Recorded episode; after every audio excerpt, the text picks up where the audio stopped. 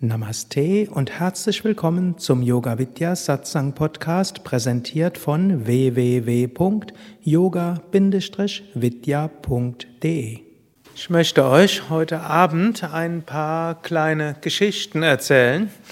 Ich gebe ja gerade eine Meditationskursleiterausbildung und da gibt es ein paar Geschichten, die Same Vishnudevananda gerne erzählt hat, wenn es um Meditation ging sind Geschichten, die vermutlich die meisten von euch schon gehört haben.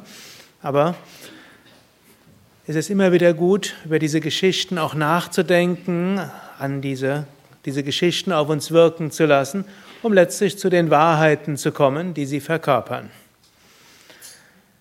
Meditation will uns führen zum Glück.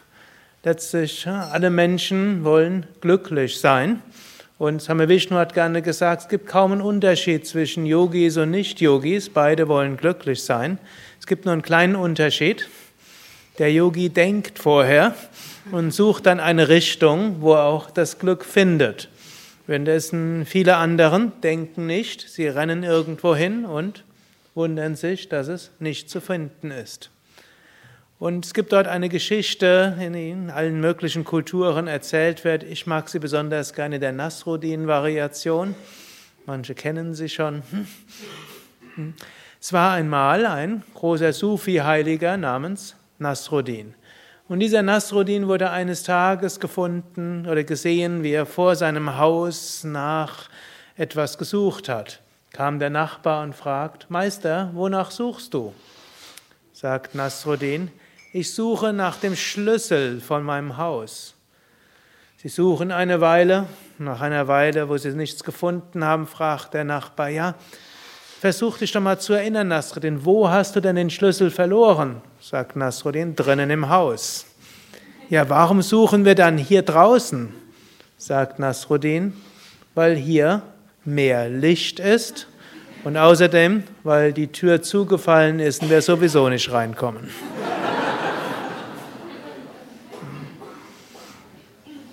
Die Geschichte will etwas verdeutlichen, nämlich das Glück ist zu finden in uns, hm?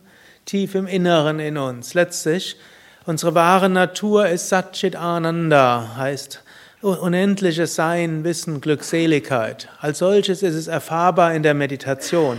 Das Glück, das man in allen möglichen äußeren Dingen sucht, finden wir im Inneren. Wenn wir uns die Menschen anschauen, die nach etwas streben, man kann uns anschauen, macht Geld glücklich? Müssen wir uns die Milliardäre anschauen, sind die so glücklich? Feststellung wird man machen? Nicht wirklich. Sind Millionäre, sind, oh gut, Millionäre, dann, wenn die Milliardäre schon machen, nicht dann die anderen. Sind die machtmächtigen Menschen glücklich? Ist Merkel besonders glücklich? Oder Gut, sie hat ja eigentlich wenig zu sagen. In der westlichen Demokratie heißt meistens, der dort leidet, muss nur irgendwo vermitteln. Hm, aber waren Mao Zedong glücklich? Von seinen engsten Vertrauten wissen wir, er war es überhaupt nicht. Todunglücklicher Mensch. Hm. Also, hm, Macht macht offensichtlich nicht glücklich. Kann man noch so viel weiter erzählen. Was macht glücklich? Letztlich Glück ist zu finden im Inneren. Letztlich das Glück manifestiert sich in uns. Aber warum suchen wir ständig draußen? Hm? Und selbst spirituelle Aspiranten, die diesen Vortrag schon hundertmal gehört haben, wenn sie unglücklich sind, auf was beziehen die das? Der hat mich schlecht behandelt, das ist schief gegangen und so weiter. Kennt ihr das? Und wenn ich doch nur so und so das machen könnte, dann wäre ich glücklich. Aber leider die Umstände und die Menschen und so weiter. Hm? Kennt ihr?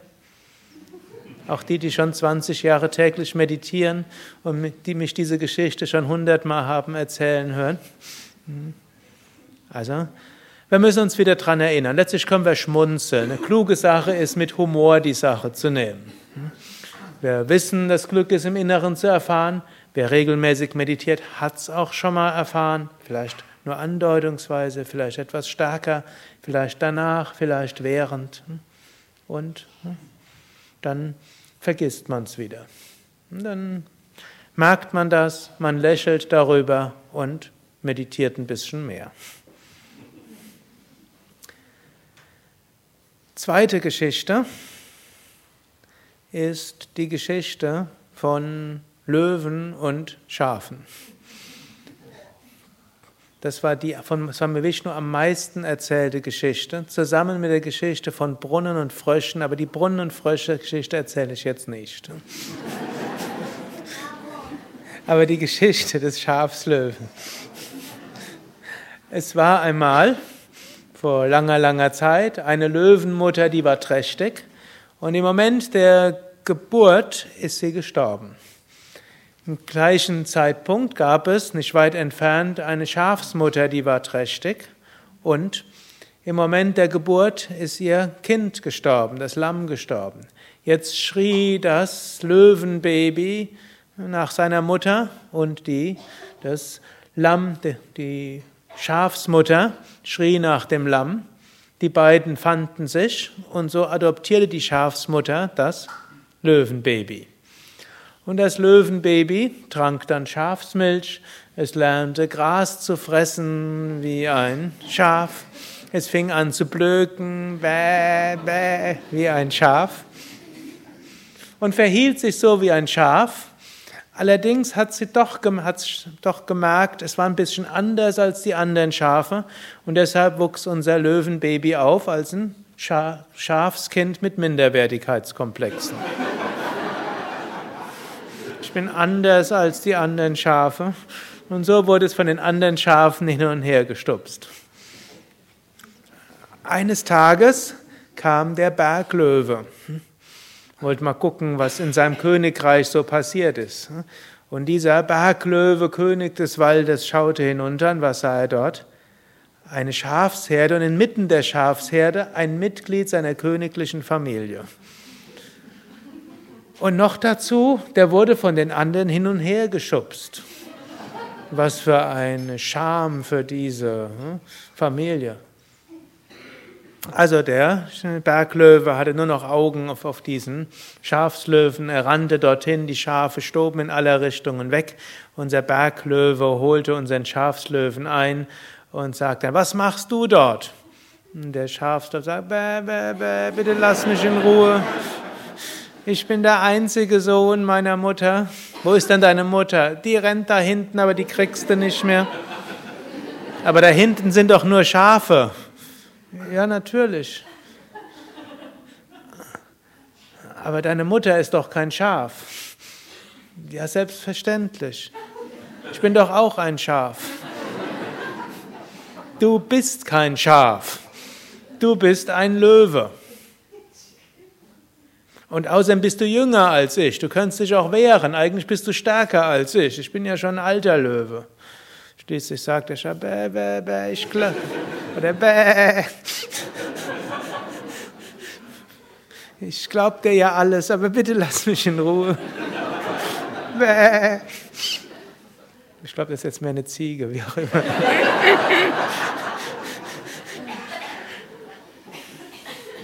Also ein Schafslöwe, der Blöck. Ah. ah, das letzte, das war jetzt wirklich wie ein Schaf.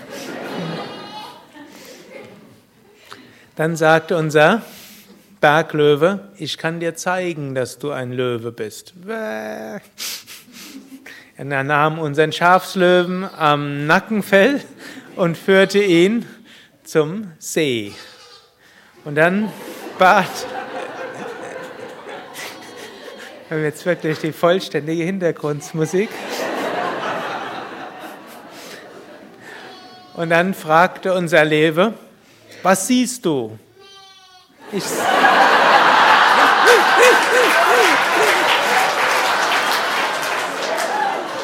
ich sehe gar nichts, sagte unser Berglöwe. Öffne gefälligst die Augen, es passiert ja schon nicht.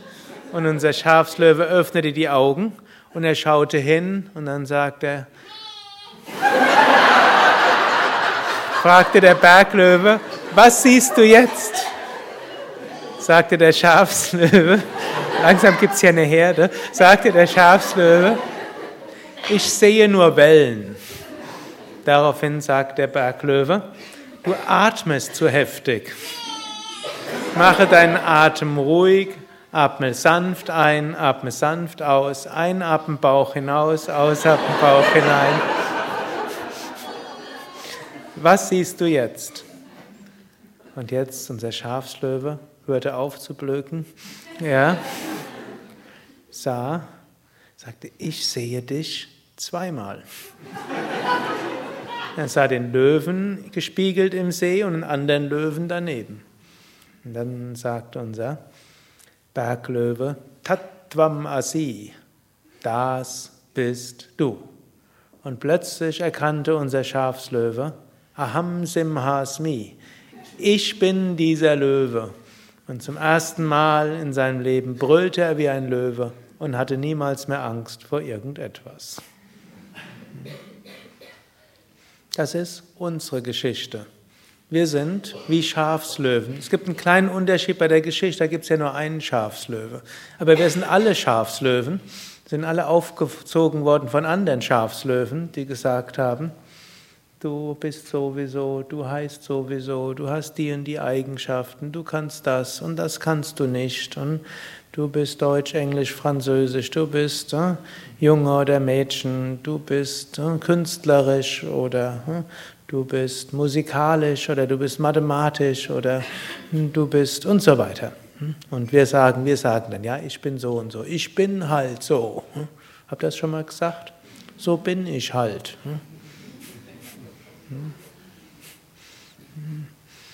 Und dann kommt irgendwann der Berglöwe.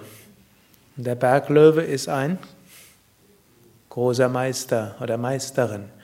Und der kommt, sei es in Gestalt eines Buches, in Gestalt eines Vortrags, in Gestalt eines Menschen und sagt, du bist nicht beschränkt auf diesem Körper. Du bist nicht beschränkt auf all deine Persönlichkeit.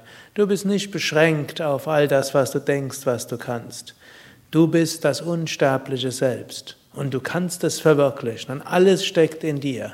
Ich hab's verwirklicht, du kannst es auch verwirklicht. Und dann sagen wir, Bäh. Kannst gerade noch einmal sagen?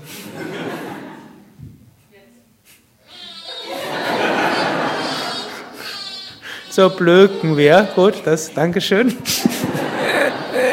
Wir blöken und sagen, äh, nein, ich bin, ich habe gerade heute einen schweren Tag gehabt. Meine Frau hat irgendwo, hm, mich nicht freundlich behandelt, der Chef hat mich zusammengestaucht, ein wichtiger Kunde ist weggegangen, außerdem habe ich eine Erkältung. Und dann sagt der Meister, du bist trotzdem das unsterbliche Selbst. Und wir sagen, nein Meister, du bist das unsterbliche Selbst. Ich bin nur ein armer Tropf. So blöken wir wie die Schafe und dann sagt der Meister, ich kann dir das zeigen. Wie zeigt man das? In der Meditation, sagt der Meister. Setz, führt uns zum See und der See ist letztlich unser Bewusstsein. Dann setzen wir uns hin und das Meister fragt, was siehst du? Meister, ich sehe gar nichts. Mir tun die Knie weh und die Hüften weh und der Rücken weh. Und die Augen auch? Hm? Daraufhin sagt der Meister, hm? hm? Übe Asanas regelmäßig, dann wird der Rücken stark, dann werden die Hüften flexibler, kannst du besser sitzen. Und übe regelmäßig die sitzende Meditation, irgendwann wirst du schon ruhig sitzen können. Gut, so üben wir das und irgendwann fragt der Meister wieder, geh wieder in die Meditation. Was siehst du jetzt? Meister, ich sehe nur einen Gedanken. Ich denke an das, was ich getan habe, was ich besser hätte getan, das, was ich morgen tun könnte, was ich nicht tun sollte, was andere über mich denken, was sie besser über mich denken sollten, was es für andere Möglichkeiten gäbe, was passieren könnte und wie ich mich verhalten müsste. Kennt ihr das?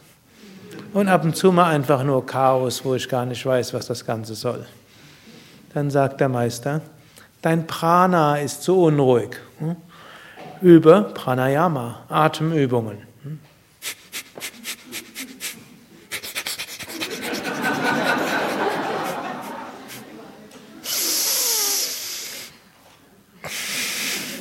Eine Stunde Pranayama machen viele morgens immer.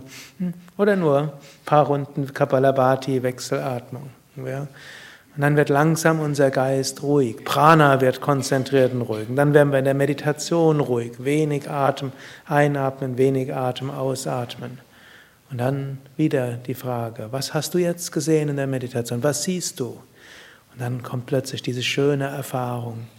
Dann sagen wir, Meister, du bist in meiner Meditation erschienen, ich habe dich gespürt als diese Freude und danke für diesen Segen, den du mir gegeben hast. Und dann sagt der Meister, Tattvam Asi, das bist du. Das ist nicht mein Segen dort, sondern Tattvam Asi, das bist du. Das ist deine wahre Natur. Und dann können wir spüren, Aham Brahmasmi. Ich bin dieses Brahman, ich bin dieses Ewige, ich bin dieses Unendliche.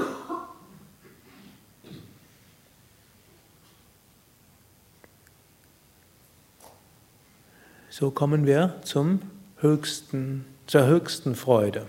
Jetzt haben wir aber im Alltag auch kleine Freuden. Und diese kleinen Freuden funktionieren im Wesentlichen auf zwei Prinzipien und die werden durch zwei andere Geschichten verdeutlicht. Das eine ist eine klassische Nasruddin-Geschichte wieder, die es übrigens auch als Till Eulenspiegel-Geschichte gibt und als Geschichte der Weisen von Chelem und man findet sie auch im Panchatantra. Also wahrscheinlich stammt die aus Indien ursprünglich, aber ich mag sie besonders in der Sufi-Version. Eines Tages ne, hat man wieder Nasruddin auf der Straße gesehen, diesmal mit einem furchtbaren, verzerrten Gesicht. Fragte der Nachbar, ja Meister, was ist los mit dir? Ja, ich habe furchtbare Schmerzen in den Füßen. Ja Meister, warum denn? Ja, ich habe Sandalen an, die sind viel zu klein. Ja, warum ziehst du denn solche Sandalen an, die dir viel zu klein sind und dir wehtun? Dann lächelte Nasrid und sagte, wenn ich dann am Abend nach Hause komme und die Sandalen abnehme, das ist ein so schönes Gefühl. Dafür rentiert sich den ganzen Tag hm, zu leiden.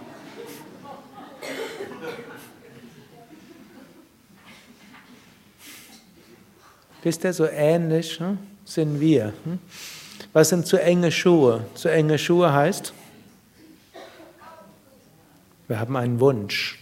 Hm? Und dann denken wir, wir müssen den Wunsch erfüllen.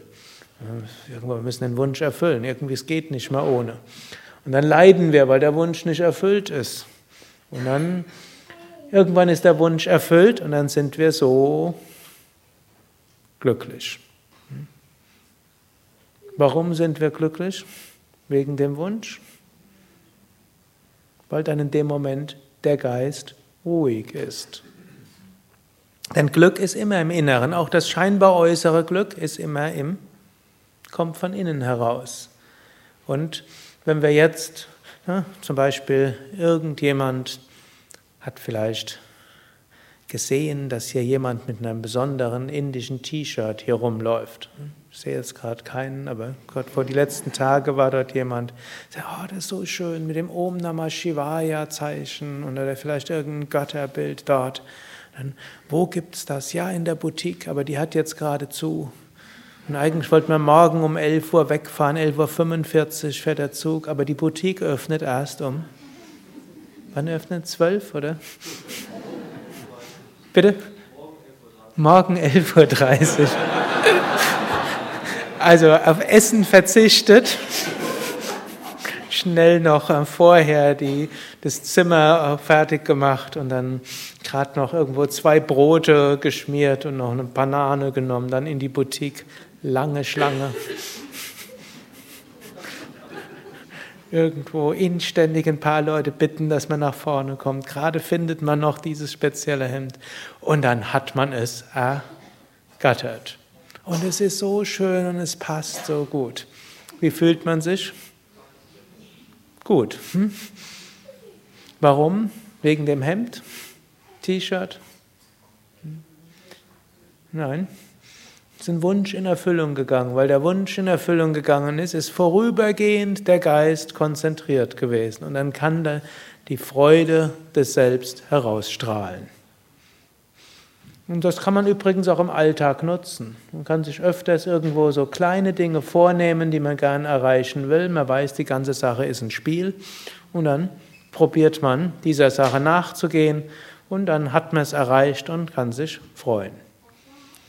Wenn wir das erkennen, dann sind wir von der Besessenheit ein bisschen befreit. Es spricht nichts dagegen, Wünsche und Ziele zu haben. Letztlich konzentriert uns das ja, dann hat man kleines Glücksgefühl. Die Schwierigkeit ist nur, wenn man denkt, ich muss das genau so haben. Und dann passiert es nicht. Und dann rennt man hinterher. Oder jemand muss sich genau so verhalten. Und ich brauche genau das. Hm? Klüger ist, man erkennt ja, Geist produziert viele Wünsche. Geht man mal einem nach, erfüllt es mal. Langfristig gesehen sind wir alle selbstverwirklicht. Manchmal zitiere ich auch noch einen Wirtschaftswissenschaftler namens Keynes, der hat gesagt, langfristig sind wir alle tot.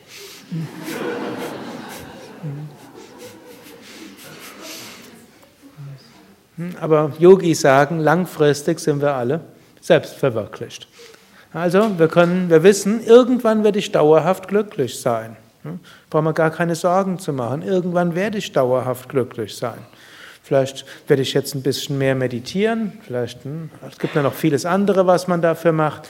Vielleicht werde ich mehr anderen dienen, anderen helfen. Vielleicht werde ich weniger nur an mich selbst denken, um mein Ego ein bisschen zu lösen, denn es ist letztlich auch das Ego, das verhindert, dass man nach innen geht. Also wir probieren hm, mehr und mehr zu tun, für andere uns zu öffnen und zu meditieren und so viele andere Sachen. Und dann können wir schneller zum Glück hinkommen. Aber bis dahin können wir kleinere Glücksgefühle erzeugen, indem man sich kleine Ziele setzt, danach strebt und dann erreicht man es. Der Same Vishnu hat noch eine andere Geschichte erzählt. Das war mehr eine Anekdote, nicht wirklich eine Geschichte. Als er nach Amerika kam, 1957, irgendwie als 30-Jähriger, und damals war noch vor der Erfindung von Internet und Fernsehen gab es auch nicht. Und in Indien konnte man sich nicht wirklich vorstellen, was im Westen ist.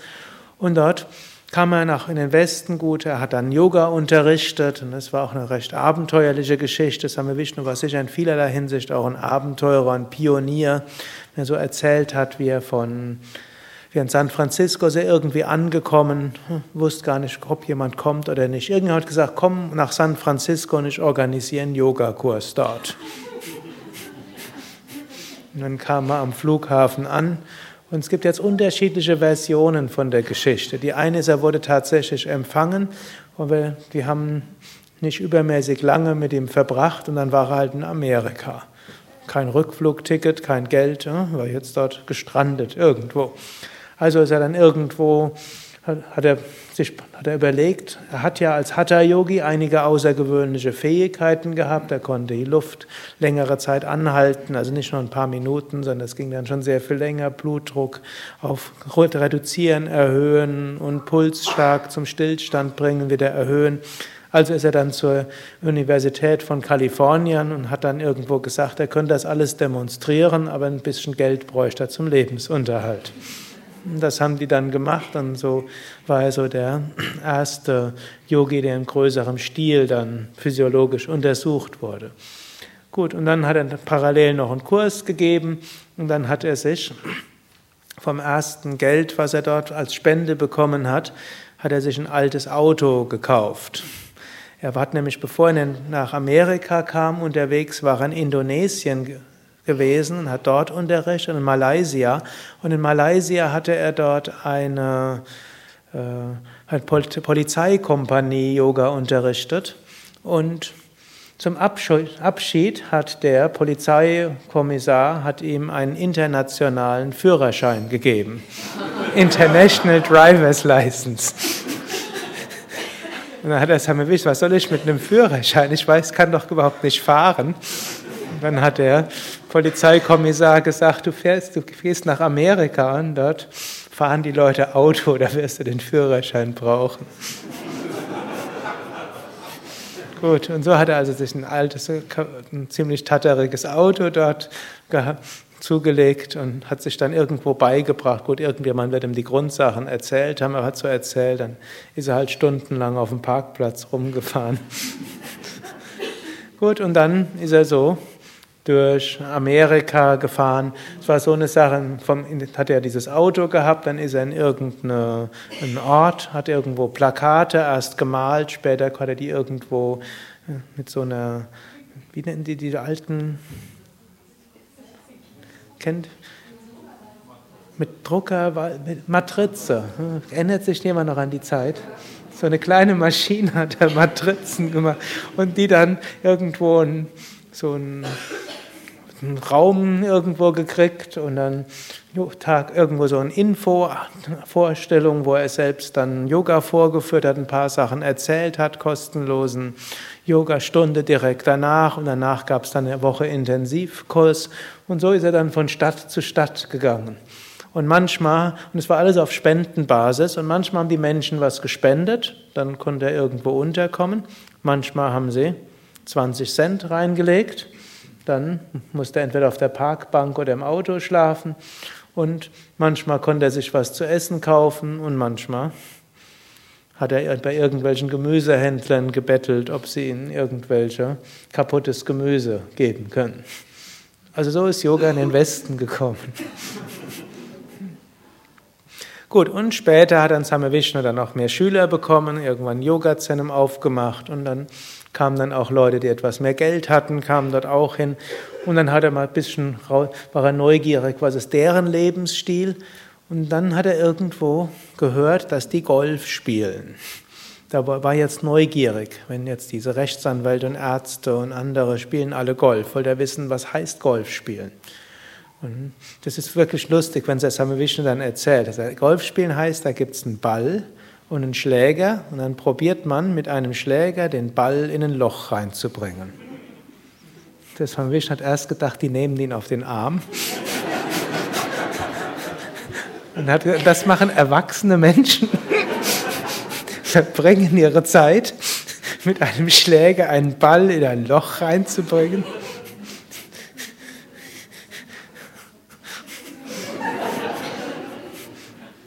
Gut, dann, das hat dann doch irgendwo überlegt, da muss doch irgendwas dann dran sein. Und dann hat er sich mal auf dem Golfplatz dort mitnehmen lassen. Und dann hat er es dann, hat er uns erzählt, dann hat er verstanden, was das heißt. Menschen sind in dem Moment konzentriert. Sie vergessen die Arbeit, sie vergessen den Ehekrach, sie vergessen die schlechten Noten ihrer Kinder, sie vergessen die Kunden, die abgesprungen sind oder den Patienten, den sie falsch behandelt haben. In dem Moment hm, ist nur, ist nur da der Ball, das Loch und der Schläger und hm, irgendwo sind sie konzentriert. Und das ist, kann man sagen, die zweite Weise, wie Menschen im Alltag hm, glücklich sind, indem sie im Hier und Jetzt bei dem sind, was sie gerade machen. Dazu brauchen wir jetzt nicht unbedingt so viel Geld auszugeben, um Golf zu spielen. Und Menschen machen so viele andere Sachen, die viel Geld kosten.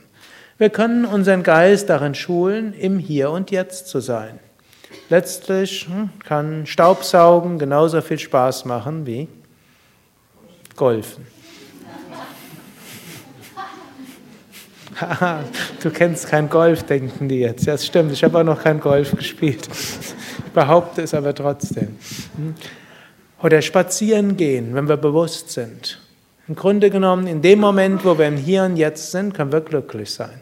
Wir brauchen dort nicht unbedingt eine ausgefeilte Tätigkeit. Letztlich, warum macht Yoga so viel Freude? Das ist eigentlich auch was Banales. Man ist irgendwo auf einer Matte und dann verrenkt man seinen Körper und kriegt ständig gesagt, man soll atmen und seinen Geist nicht wandern lassen. Und ist die tollste Sache von der Welt. Warum? Man ist im Hier und Jetzt, man ist konzentriert. Natürlich, im Yoga machen wir noch anderes, um im Hier und Jetzt zu sein. Da wird auch Prana erweckt, Lebensenergie kommt und die höheren Chakras werden aktiviert, der Atem wird beruhigt. Also macht so viel, um den Geist konzentriert zu halten und letztlich dann nicht nur während, sondern das hält ja auch eine Weile an. Aber das Prinzip ist letztlich, wir machen etwas, wo wir uns darauf konzentrieren und dann sind wir glücklich. Und dieses Prinzip kann man auf alles Mögliche anwenden. Und so haben wir zwei Quellen vorübergehenden Glücks, irgendwelche zu engen Schuhe, die wir uns anziehen, Ziele, die wir uns setzen, Wünsche, die wir haben, sind wir auf dem Weg hin ein bisschen konzentriert. Anschließend freuen wir uns, wenn es in Erfüllung geht. Und zweites ist, wir schulen unseren Geist, im Hier und Jetzt zu sein, das, was wir tun, mit voller Konzentration zu machen. Dann sind wir dort auch glücklich. Wenn wir das mal verstanden haben, dann haben wir ein großes inneres Gefühl der Freiheit. Denn unser Glück hängt nicht davon ab, dass ein konkreter Wunsch in Erfüllung geht. Unser Glück hängt in keinster Weise davon ab, dass wir irgendetwas Konkretes machen oder nicht machen, sondern hm, Glück ist im Inneren. Natürlich, es gibt noch mehr bei der ganzen Sache.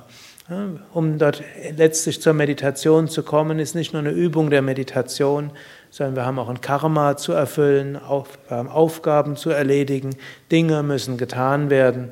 Und das ist der andere, man kann sagen, die andere Seite von dem Ganzen. Damit wir wirklich dauerhaft zum Glück kommen, reicht es nicht aus, nur zu meditieren und die Luft anzuhalten, sondern wir haben auch Aufgaben und die gilt es zu erfüllen. Und so tun wir unsere Aufgaben so gut wie wir können. Wir öffnen unser Herz, wir schauen, was unsere Aufgabe ist. Parallel üben wir in der Meditation und anderem, um unseren Geist zu schulen, nach innen zu gehen. Und parallel sind wir immer wieder im Hier und Jetzt, um kleinere und größere Glücksgefühle zu genießen und wissen, von konkreten Wünschen hängt unser Glück nicht ab.